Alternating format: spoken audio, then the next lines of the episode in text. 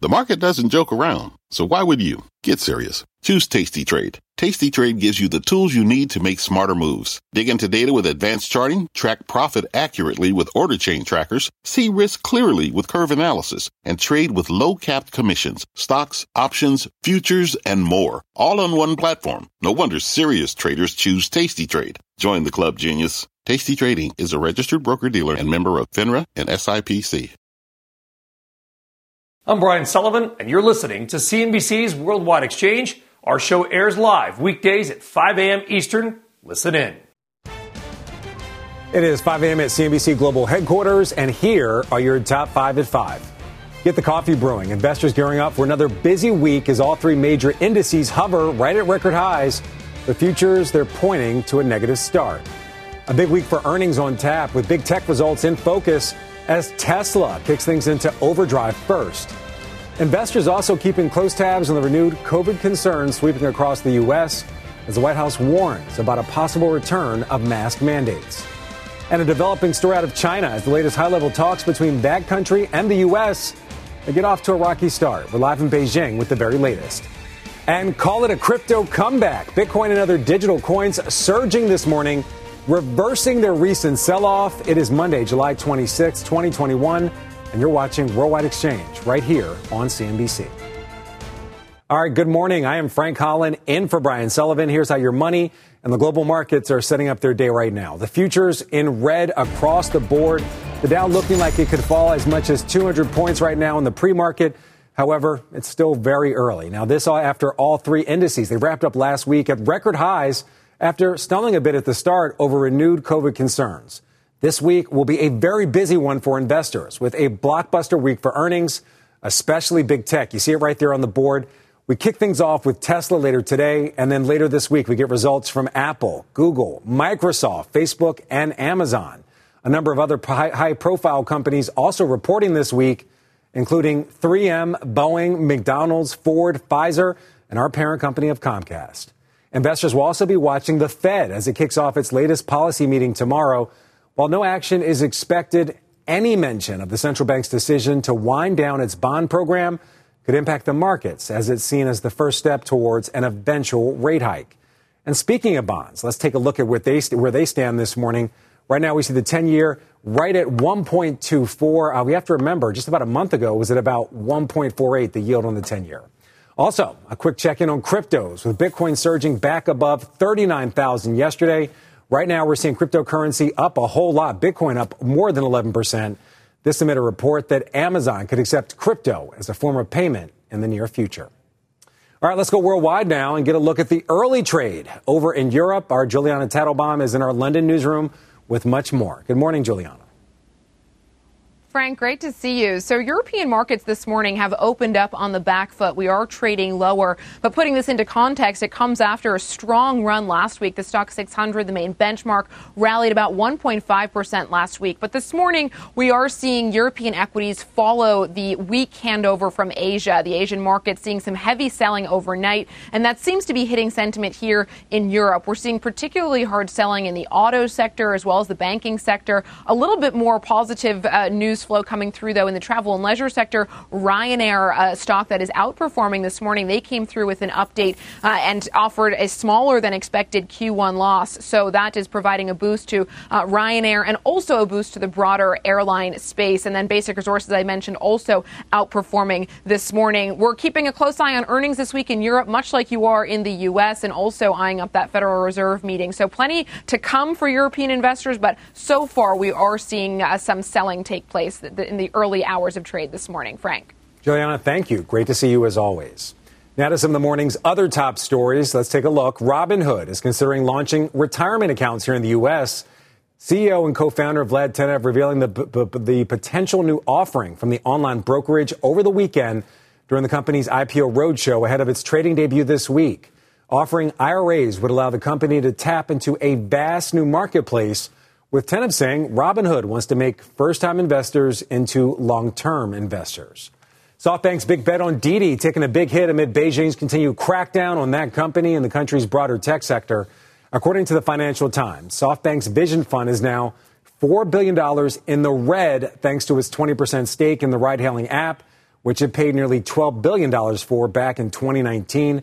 The FT says that stake is now uh, worth just under $8 billion, with Didi shares tumbling more than 40% since its, um, excuse me, U.S. trading debut just under a month ago.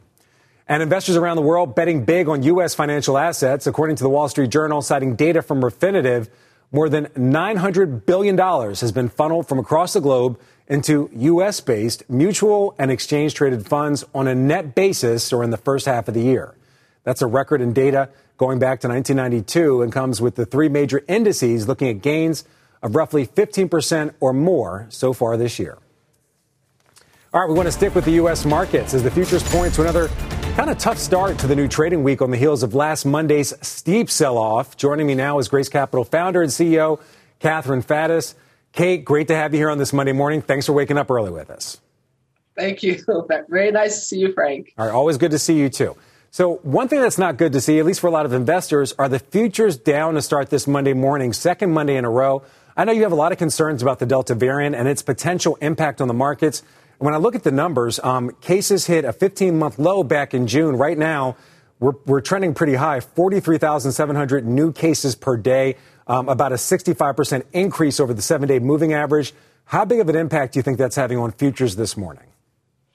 Uh, Frank, I think it's having an impact on futures, and I think it'll be having an impact for some time until we figure out exactly what's going to happen.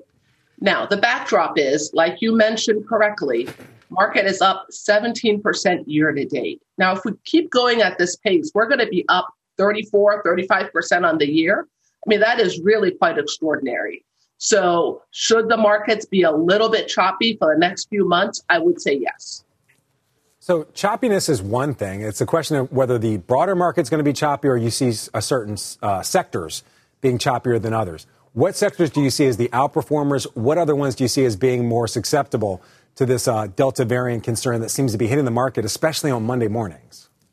I think the sectors that are very much troubled, which I, it's heartbreaking. The reopening trade has really been called into question with this uh, Delta variant. We were expecting, you mentioned Ryanair earlier, we're expecting big things from the travel industry.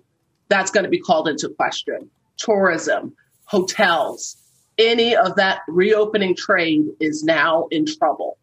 Uh, furthermore, I think if you look at the energy sector, energy at one point was up 45% on the year. Now it's only up about 25%. Energy lost 10% of the last month. I'm going to be betting with tech. I think tech is the place to be, high quality blue chip tech. So, Kay, I know you're big into tech, um, and you have a few stocks you want to you want to talk to us about. One of the ones I thought was really interesting was Trimble. Can you kind of explain why you're so bullish on this stock? I do. And if I have time, I want to talk about Sea as well. Trimble is great because it's at the intersection of tech and farming, agriculture, and also infrastructure. Because what it does is it's got a fancy software, GPS linked software, and a hardware that you will put on your bulldozer or you'll put on your uh, combine uh, or your John Deere tractor. So now a farmer no longer needs a very high priced, high quality um, person to operate these items.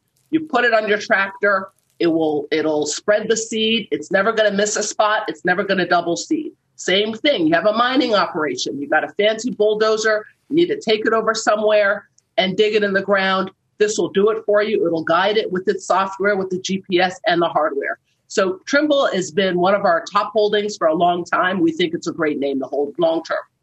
Yeah, you know, Kate, I want to ask you about this because while this is obviously is a tech play, it seems to lean very heavily on the idea that commodities and materials and things like that are going to see a big boom in the second half of the year and demand for this product is going to increase. Is that how you see the second half of the year playing out?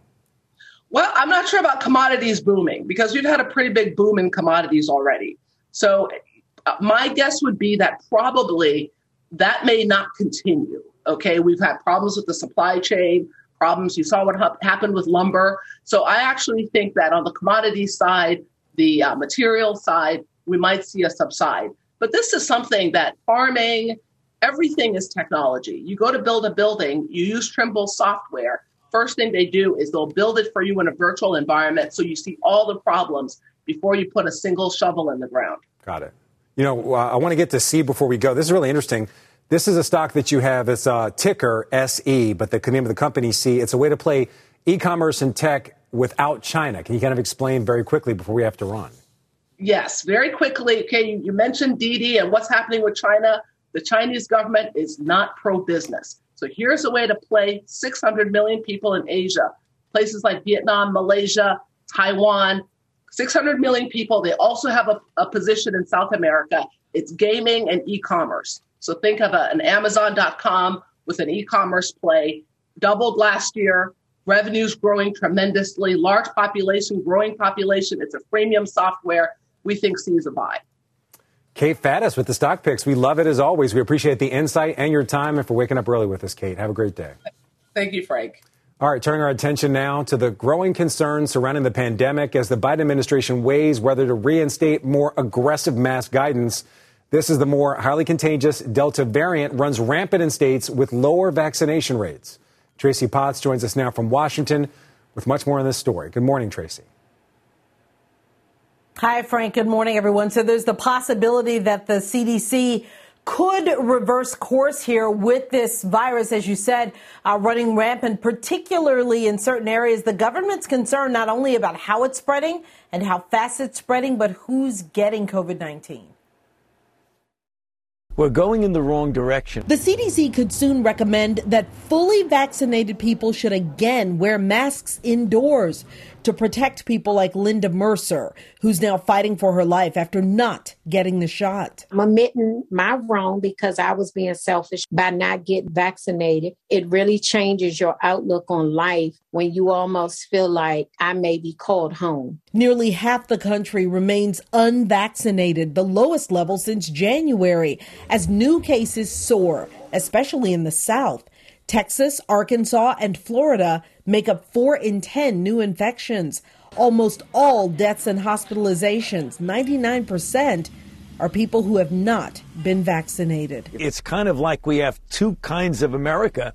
We have the very vulnerable unvaccinated part, and we have the really relatively protected vaccinated part. The CDC is trying to predict how fast the Delta variant may spread. The models that the CDC puts, puts out or put out estimated that there's going to be anywhere from 10,000 infections a day over the course of that week to 100,000 infections a day, which really is an indication that they don't have a good sense where we're heading with this outbreak. Arkansas is banning mask mandates starting today, despite an explosion of 2,000 cases there in 24 hours vaccination. And I really think it's important not to have the current debate about mask wearing, but to have the current emphasis on getting a vaccine. But for almost half the country, so far, it's not working.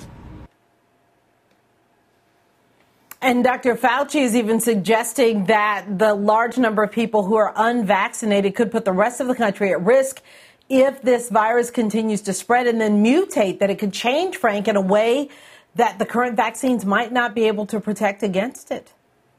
Tracy Potts with the very latest from Washington. Tracy, we appreciate it. All right, when we come back here on Worldwide Exchange, the latest on those high level talks between the U.S. and China, kicking off with some criticisms being lobbed. Our Eunice Yoon will have the very latest from Beijing. Plus, lawmakers back here at home racing to overcome last minute hurdles to finalize that massive infrastructure package. And later, the growing push by energy companies to shed their assets over mounting climate change criticisms. We dive into what's being sold off and the challenges in getting those deals done. A very busy hour still ahead when Worldwide Exchange returns.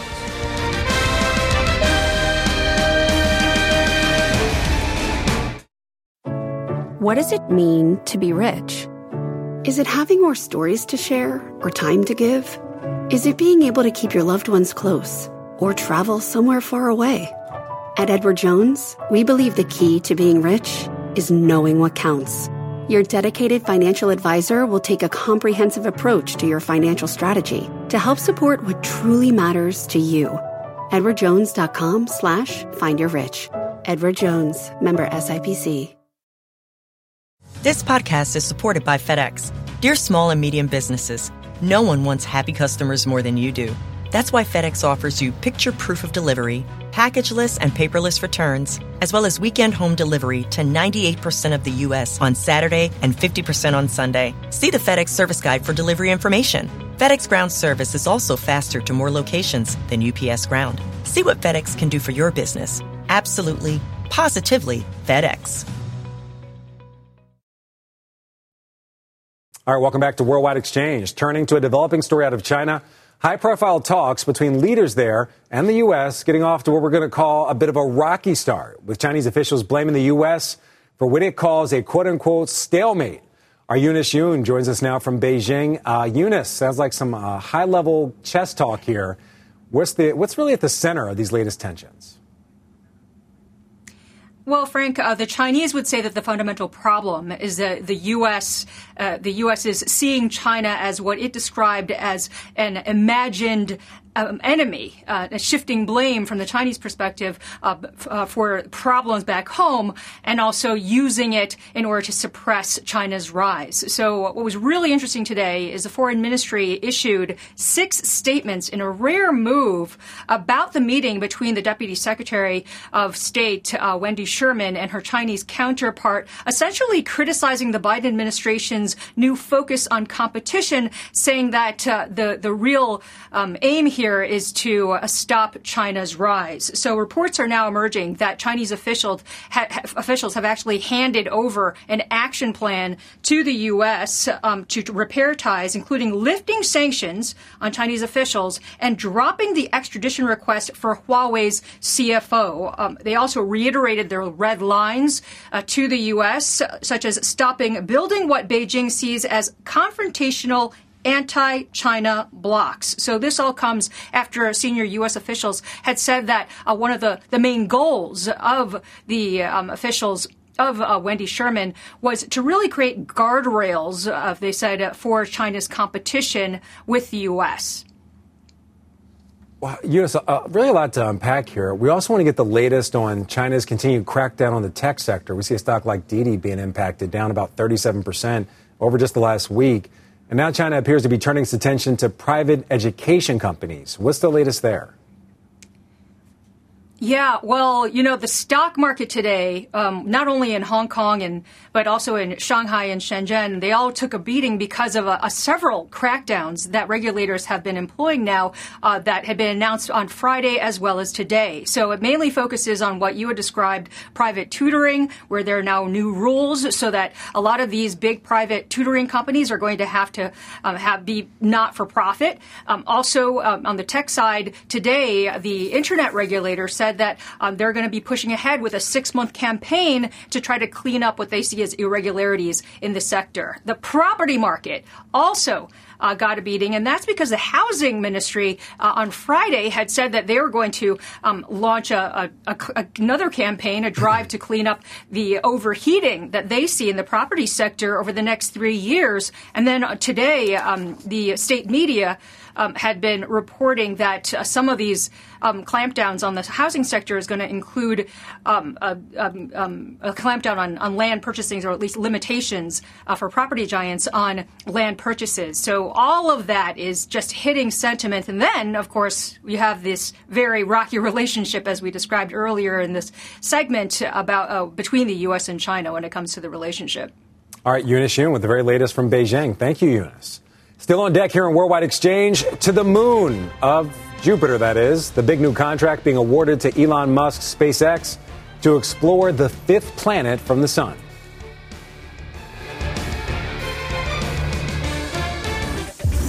Today's big number $15 billion. That's the outstanding value adults in the U.S. have in unused gift cards, vouchers, and store credits according to Bankrate.com. Almost three quarters of Americans have been holding unused balances for more than a year.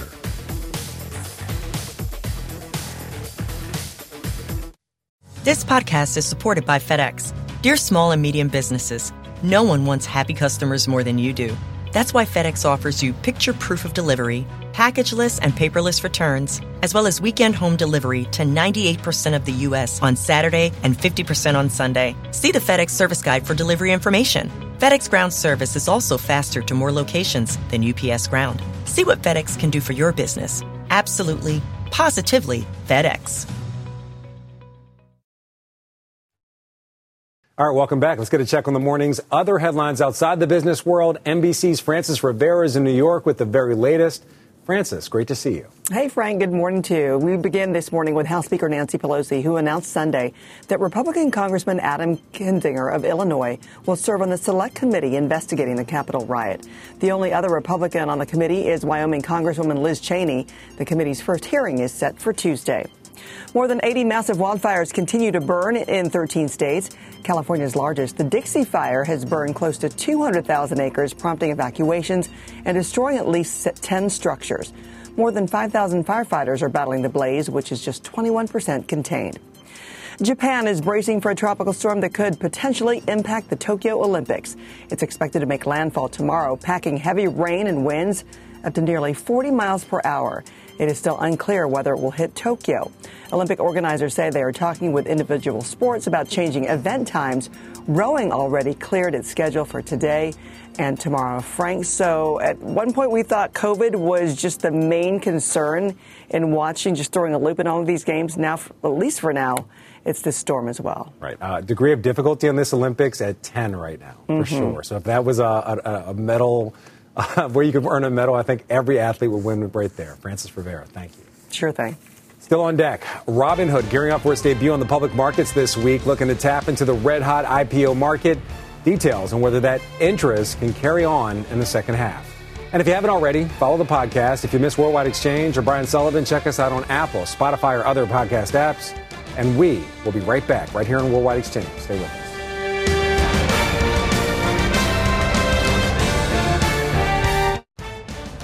Investors facing flashbacks to last week's steep sell off as futures point to losses at the open and what's shaping up to be another busy week ahead. Busy tech earnings, or big tech earnings, I should say. Busy week, though, and big focus for traders as Tesla gears up to kick things off. We preview what to expect. And getting an infrastructure deal done. The key issue is keeping the agreement from getting just over the finish line. We're just getting our day started on this Monday, July 26th on Worldwide Exchange.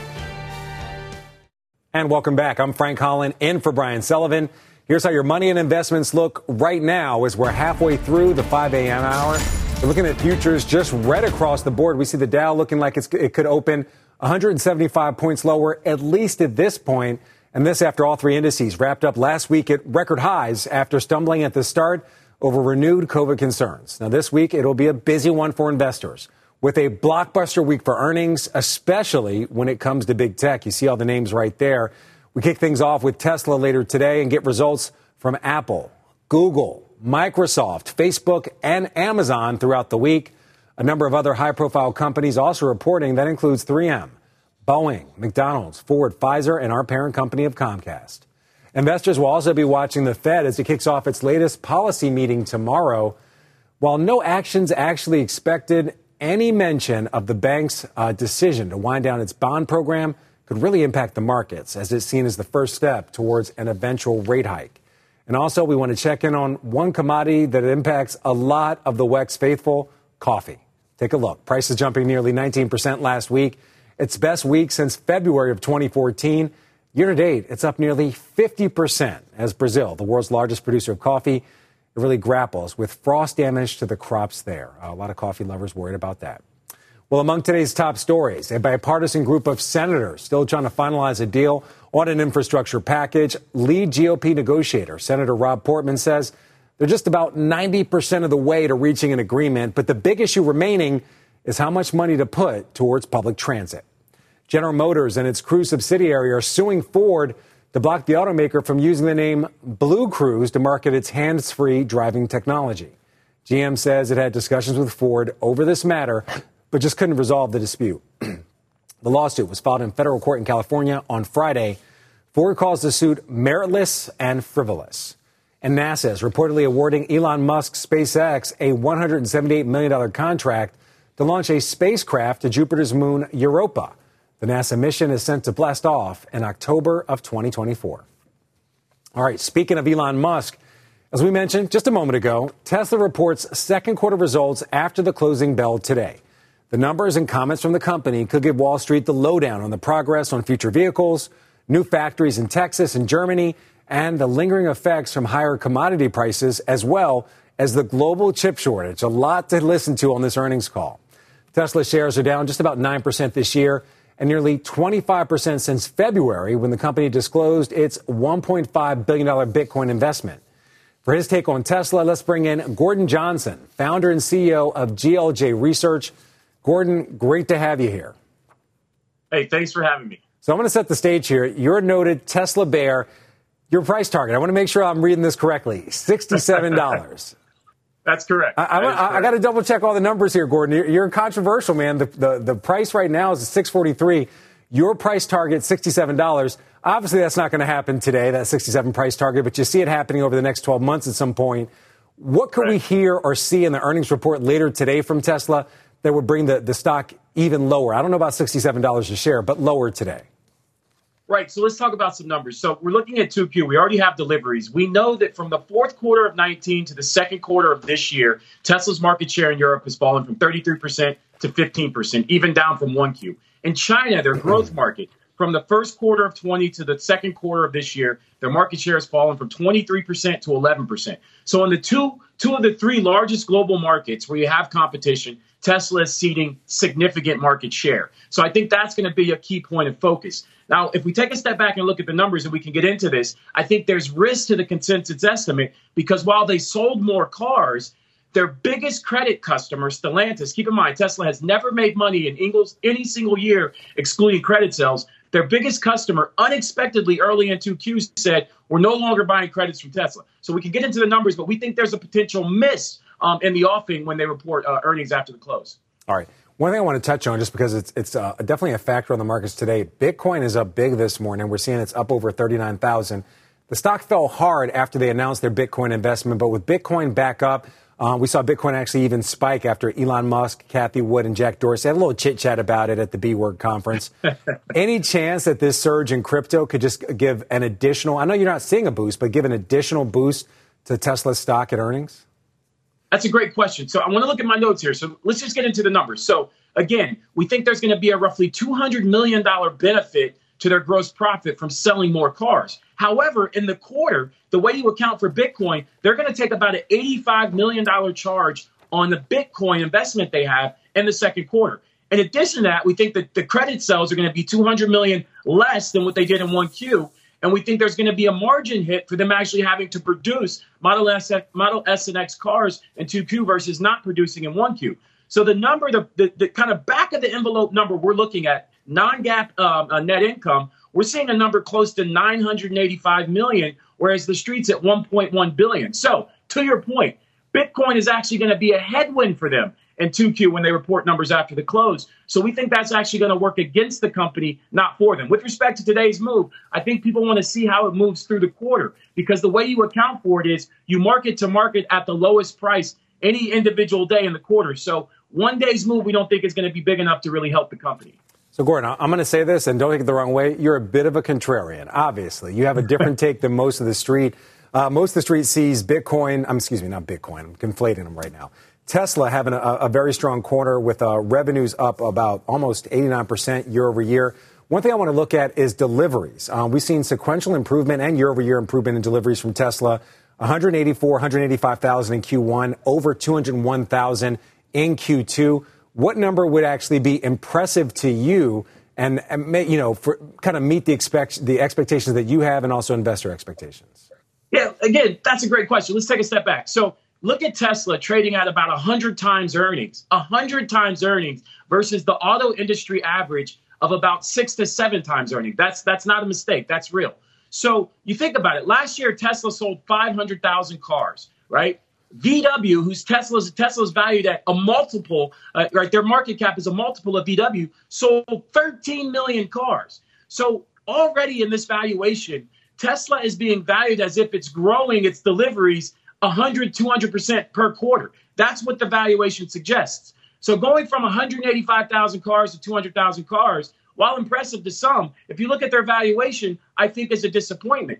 So we need to see this company get to multiple millions of cars sold per year to justify even half of its current valuation, and it's just not there. And I think as the market realizes, you know, Tesla, when they see competition, China, EU, where they're ceding significant share. As the market realizes they're no longer going to get these credit revenues that they've gotten that have been the bolus, the, you know, the bolus of their of their profit. I think the valuation is going to come down tremendously. And when you look at it, look at GSX, right? Look at these um, Chinese um, online um, uh, education stocks.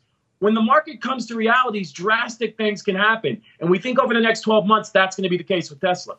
All right, Gordon, before we let you go, one last question. Um, obviously, that the Chevy Bolt news made a lot of headlines last week, a lot of concerns about those batteries.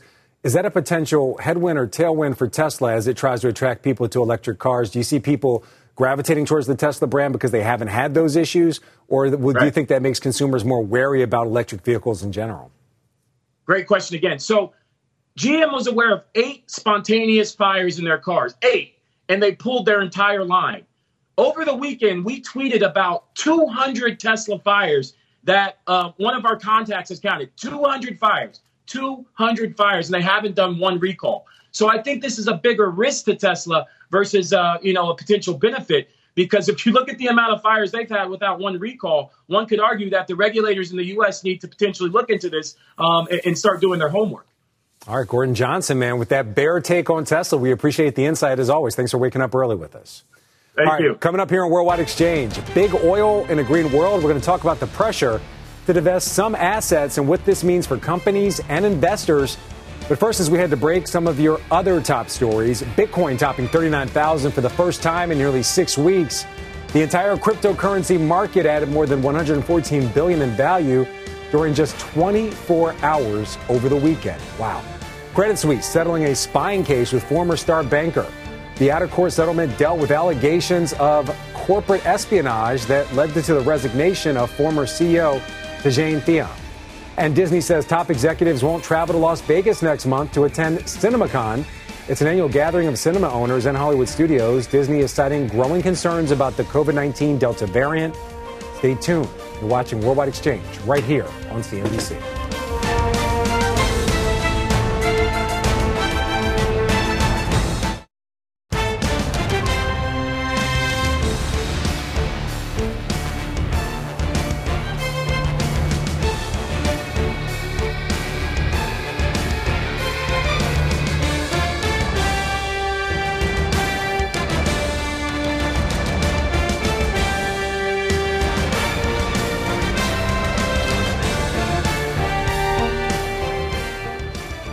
Welcome back to Worldwide Exchange. Big oil companies have been coming under a lot of pressure from shareholders, regulatory boards, and climate activists to make changes, including divesting assets like oil fields.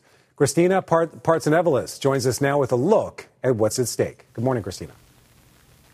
Uh, good morning, Frank. So you got the pressure to both cut emissions as well as recoup the cash crunch triggered by the pandemic. And that has oil majors, uh, oil and gas, I should say, shedding some dirtier assets. While not a record, the current value of oil and gas assets up for sale across the industry stands at more than $40 billion for upstream assets. So think uh, uh, those operations to help recover materials as well as dig for raw materials in the ground and uh, drill for wells. For example, ExxonMobil, Chevron in the United States, as well as BP, Shell, and Total have already sold more than 28 billion assets since 2018. There's over roughly 30 billion in the pipeline in the coming years. And there's this one trend that seems to be hitting North America. I think one thing we've noticed over the last um, probably since 2019 is is there's less of a focus on acquiring assets, acquiring acreage in the resource plays, and much more of a focus on corporate consolidation. And despite future consolidation, there are potential buyers for these assets. So production could actually shift to smaller independent operators who are backed by private equity or state owned corporations. For those that choose not to sell, the business, though, is expected to transform.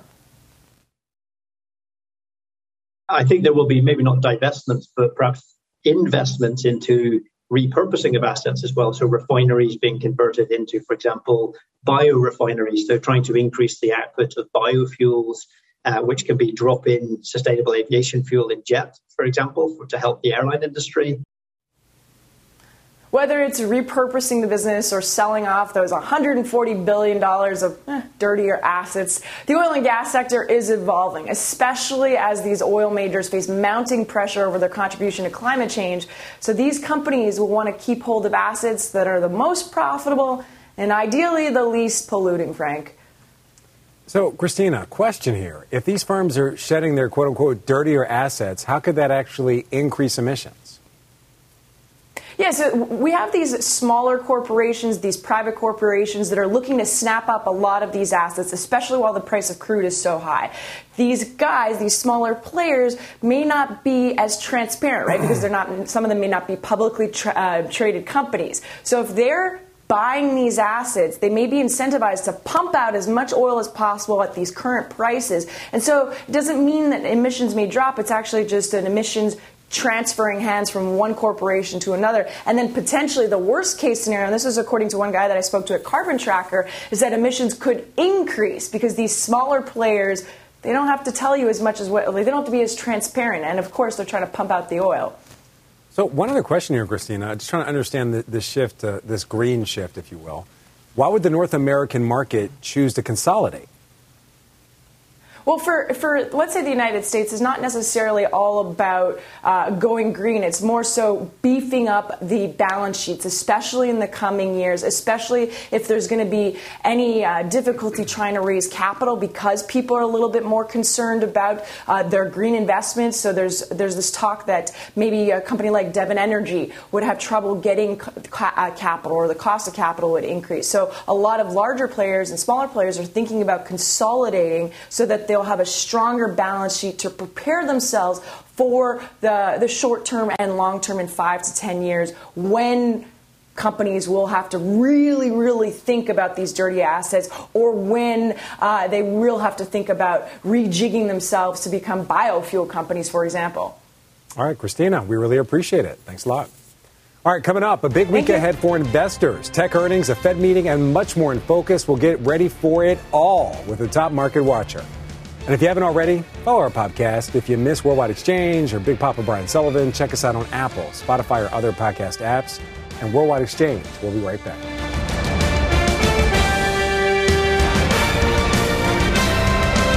All right, welcome back to Worldwide Exchange. The IPO market has been booming this year, but now some are wondering when the trend will end. Our Leslie Picker joins us now with a few answers. Good morning, Leslie. Hey, Frank, good morning. That's always the key question, right? Because for the better part of the last decade, the U.S. equity markets have been shrinking, largely thanks to buybacks and buyouts. But since the pandemic, that's changed. The IPO market, both for SPACs and traditional companies, has been so robust as share repurchases at several large companies have been halted that the net share supply on U.S. exchanges is actually positive. Not only that, it's the highest in 16 years, according to data from JP Morgan. But many in the private equity industry believe this is only temporary.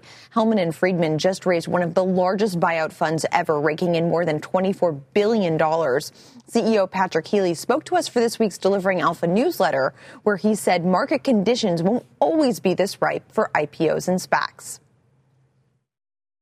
as more and more things get public, investors will get more picky and choosy, and it'll probably orient towards the higher quality, let's say, um, uh, either in terms of business performance or there's going to be a valuation impact for accessing the public markets for less mature, less developed uh, companies.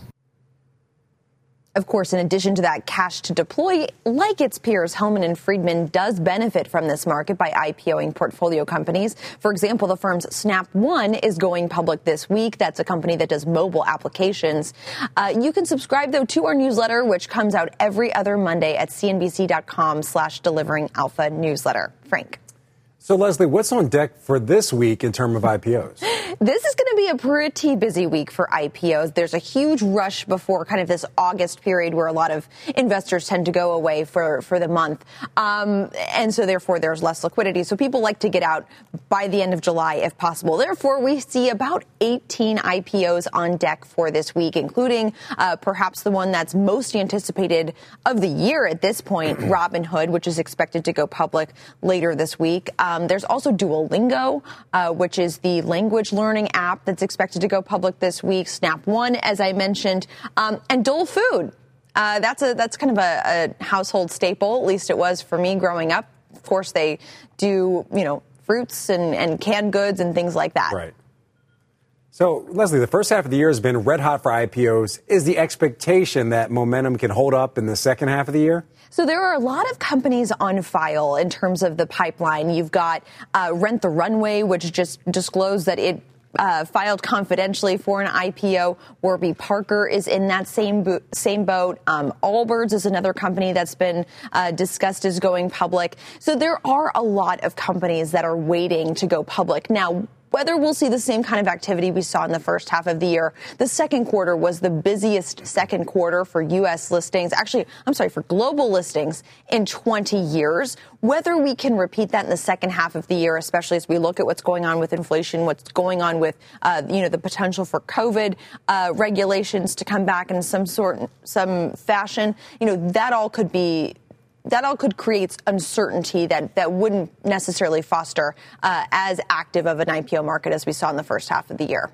All right, Leslie Picker, great stuff as always. You have to check out the Delivering Alpha newsletter on CNBC.com. We appreciate it. Thanks, Frank. All right, let's turn back to the broader markets and the trading day ahead and bring in the big man, Jeff Kilburg, Sanctuary Wealth Chief Investment Officer and CEO of KKM Financial, also a CNBC contributor. The resume almost as long as you are, my man. Thanks for being here. Frank, you demand. Thanks for having me back this morning. So, Jeff, let's just get right into it. We only got a little bit of time left here on the show, but you got a lot to say. So, I know you're already forecasting it's going to be a volatile week on the markets. Uh, we're seeing right now Dow futures down, actually, you know, above their lows from earlier this morning. Uh, the Dow looking like it's about 150 lower uh, right now. What do you see as the catalyst for all this volatility that you're forecasting? Well, Frank, I'm actually quite impressed on where we are to start off the week. This is the biggest week of earning. We're looking at one third of the S&P 500. We have Apple, we have Microsoft, we have Amazon, but we also have a nice tilt in industrials. Look at Lockheed Martin. But we're also talking about Boeing. So it's just such a great cross section to understand. But if you look at some of the rhetoric out of China and the fact that you did see the U.S. Treasury note, specific the 10 year note, go lower. The 10 year note is about 1.24, so about six basis points lower. So a tone of uncertainty starting the week. You're also seeing the German Bund, which is their 10 year. That's the lowest level we've seen the German Bund in about five and a half months. But as I look forward to the week, I do have confidence that we're going to see giant tech deliver. I feel comfortable that the sector rotation that we always talk about is intact. This reopening trade should really come to life with inflation metrics later in the week. But I think the takeaway from a volatility, Frank, is understanding that we are not in the volatile regime. We're not in a volatile market like we were back in March of 2020 in the pandemic. The VIX is only at 20. So with the VIX of 20, yes, there's some apprehension. Yes, there's some caution. We are seeing markets at all time high, but I think you have to be a stock picker this week. And we do get excited about some of the, the tech stocks really delivering. But more importantly, look at some of the boring names. We get so excited about the Boeings, which really have been laggards year to date. We look at Lockheed Martin coming out today, but also don't forget that we're going to see GDP. That's tangible, Frank. If we can understand what GDP, and I know it's a rear view mirror type of data metric, but we're going to understand what GDP looks like as it continues to go higher in a descending way. So what's coming up on the road ahead, the next big thing as far as earnings is obviously Tesla later today, but later this week we're talking Amazon, Alphabet, um, no shortage of tech names. You say it's a stock pickers market right now. Which one of these companies or stocks do you see outperforming the expectations of the street? I'm not even talking about the, ex- the expectations of the estimates because it seems right now a stock can beat and that not even be good enough. It can actually take a fall. But which one of these do you see is most likely to, to exceed the expectations of the street? You're absolutely right. And that's been characteristic of the last couple earnings season. When you do see a top line and a bottom line beat, you still see disappointment in the actual stock performing price. But let's look at Apple, one of the most widely owned stocks in the universe. And we get excited about Apple because look what's going on with buybacks and the conversation with all the cash that Apple has. So I think there's specific uh, opportunities with, within these $2 trillion market capitalization companies like an Apple or Microsoft. But we're going to look for forecasts because we do believe that these buybacks this year may actually actually push over a trillion dollars, Frank. And that type of buyback really be the next catalyst higher when a lot of people think that this cycle is actually a little bit long in the tooth. You know, one of uh, the potential catalysts for Apple, at least a lot of people have seen it, is the interest uh, from retail traders, especially after that stock split. Um, Robinhood, speaking of retail traders, uh, going to be going public later this week. What's your take on that? It's obviously a tech stock, but a, a lot different than some of those legacy tech stocks that are reporting this week. So Robinhood has been fantastic for the marketplace. Brought in a lot of young investors, a lot of young traders. That puts a smile on my face. I do have concern though that the majority of their revenue is predicated on paying for order flow. That payment for order flow is really being scrutinized and examined right now by the SEC. So if that's your main line of business, Frank, and all of a sudden it's being scrutinized, I do have concern about actually owning Robinhood from a stock perspective. But the fact that it's a great app and allows people market access for free, you have to remember, nothing in life comes for free, Frank. that's very true. Um, one more thing on the road ahead this week is the two-day Fed meeting. What's your take on that? Does that add to the volatility in the markets that you forecast, or does that help reduce it? It absolutely adds to it because you have so many different people on, on, on, each side of the fence. We're talking about the inflation alarmists who really were getting excited about this inflation or the fact that the Fed was going to do something due to the inflation. That's when the 10 year note a couple months ago went up to 1.75. But I do think the Federal Reserve is going to stay very, very prudent. You have seen Fed Chairman Powell continue to articulate his message that they have no intention of doing anything anytime soon, but we will be looking. We're hoping to get some type of hint of them reducing their $120 billion emergency type of stimulus into the marketplace, but I don't see it this week. And that's going to cause a little bit of turbulence, Frank, but I think it's going to be okay once we get through that Fed meeting. All right, Jeff, we almost got to wrap things up. But one thing I didn't hear you mention and you haven't really put out there in your notes that you sent to us is your take on the Delta variant and its potential impact on the market. Just a week ago, we saw it have a huge impact.